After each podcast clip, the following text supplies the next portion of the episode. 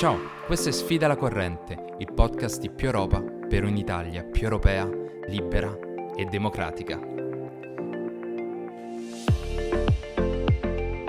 Questo è il podcast di Più Europa, sono Alessandro Mati e insieme con Benedetto Della Vedova, segretario di Più Europa e sottosegretario agli esteri, parleremo inevitabilmente del conflitto fra Russia e Ucraina.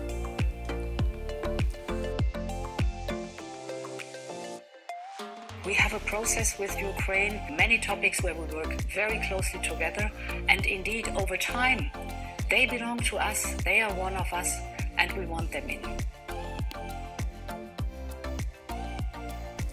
Ciao Benedetto, benvenuto. Grazie. Allora, eh, volevo approcciare la questione da un punto di vista un po' più, diciamo così, diverso, un po' più ampio e parlare un po' dell'Europa, parlare non solo della risposta che l'Europa ha dato in questa particolare eh, occasione, ma eh, diciamo del profilo, dello spessore, della prospettiva di quello che può essere l'Europa dopo aver affrontato due shock così gravi come la pandemia prima e questa, e questa aggressione russa nei confronti dell'Ucraina. Qual è l'Europa che può e che deve uscire alla fine di queste due incredibili vicende? Ma dunque, questa fase è, è, tutt'altro che conclusa e quindi quale possa essere l'esito anche da un punto di vista politico e riverberi sull'Unione Europea eh, è, ancora per, è ancora presto per dirlo. È evidente però che, come segnalavi tu, un'Europa uscita forgiata e rafforzata dalla pandemia, intendo l'Europa è riuscita a fare nella crisi pandemica eh, cose impensabili, eh, cose che noi di più Europa chiedevamo, eh, più unità, più integrazione, eh, debito comune, ma che non sembravano effettivamente alla portata. La crisi, la, la crisi, pandemica ha portato a un salto di qualità. Pensiamo alla stessa figura del Presidente della Commissione. No?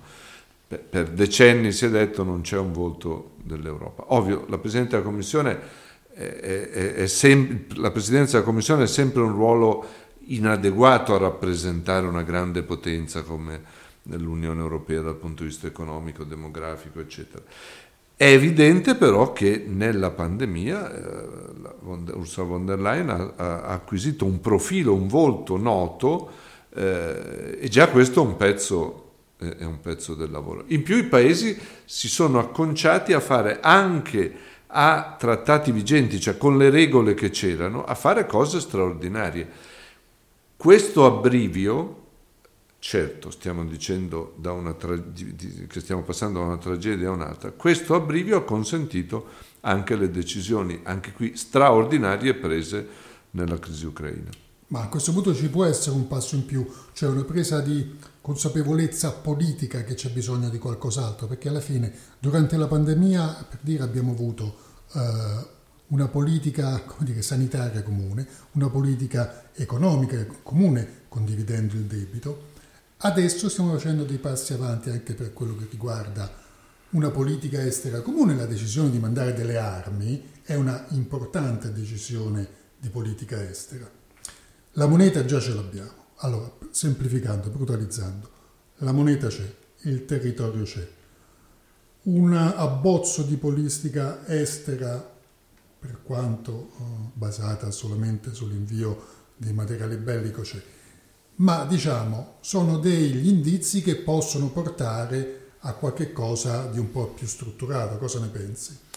io penso che sia emersa una consapevolezza politica diffusa della inadeguatezza attuale degli strumenti di politica estera e di difesa comune, che sono minimi se non tendenti a zero.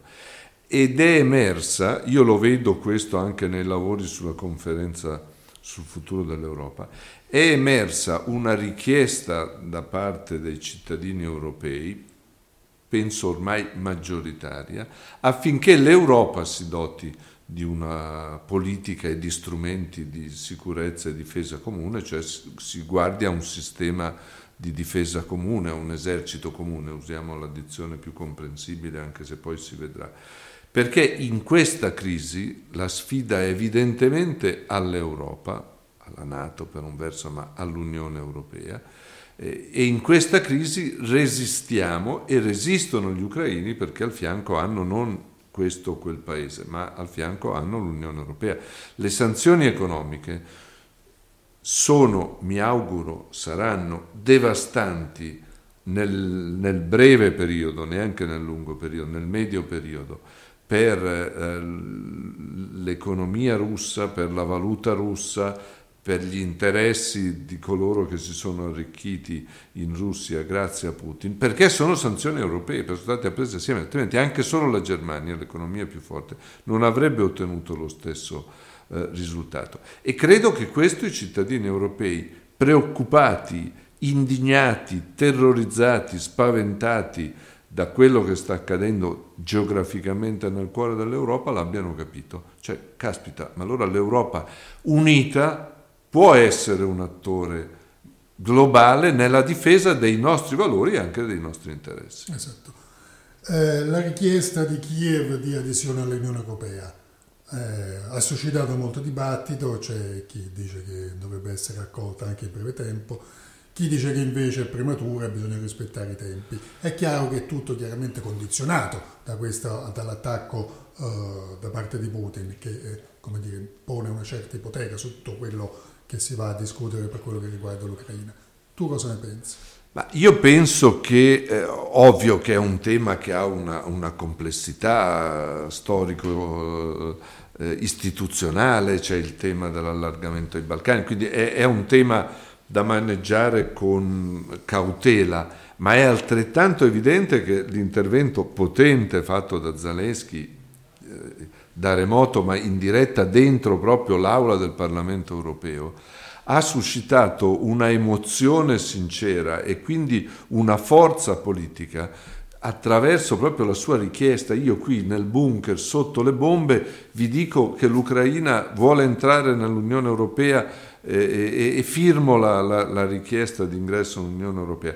Questa forza, questa potenza eh, travalica nel messaggio eh, il tema della, delle modalità. E quindi io credo che da un punto di vista politico, eh, nell'immediato, considerando eh, la situazione attuale, a, a, questo, a, questa richiesta politica vada data una risposta eh, politica, sapendo che sì, questo, non, tempi, questo, non, significa che da, da, da, fra sei mesi eh, ci saranno ci sarà Zaleschi a votare al Consiglio europeo, perché comunque è evidente che non è una cosa eh, nell'immediato, ma che il processo debba essere eh, attivato, che si debba dare, che la risposta deve essere sì, ovviamente lo facciamo così.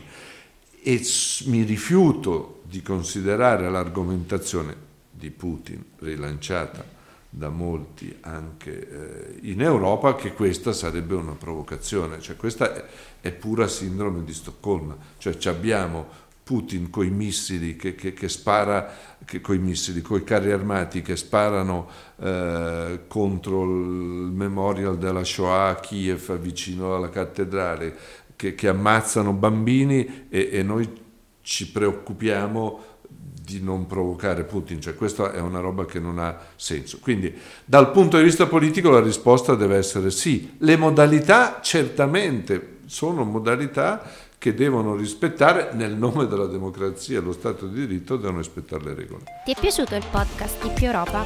Unisciti anche tu al partito che lotta per cambiare l'Italia un diritto alla volta. Scrivi la tua storia. Iscriviti a Più Europa.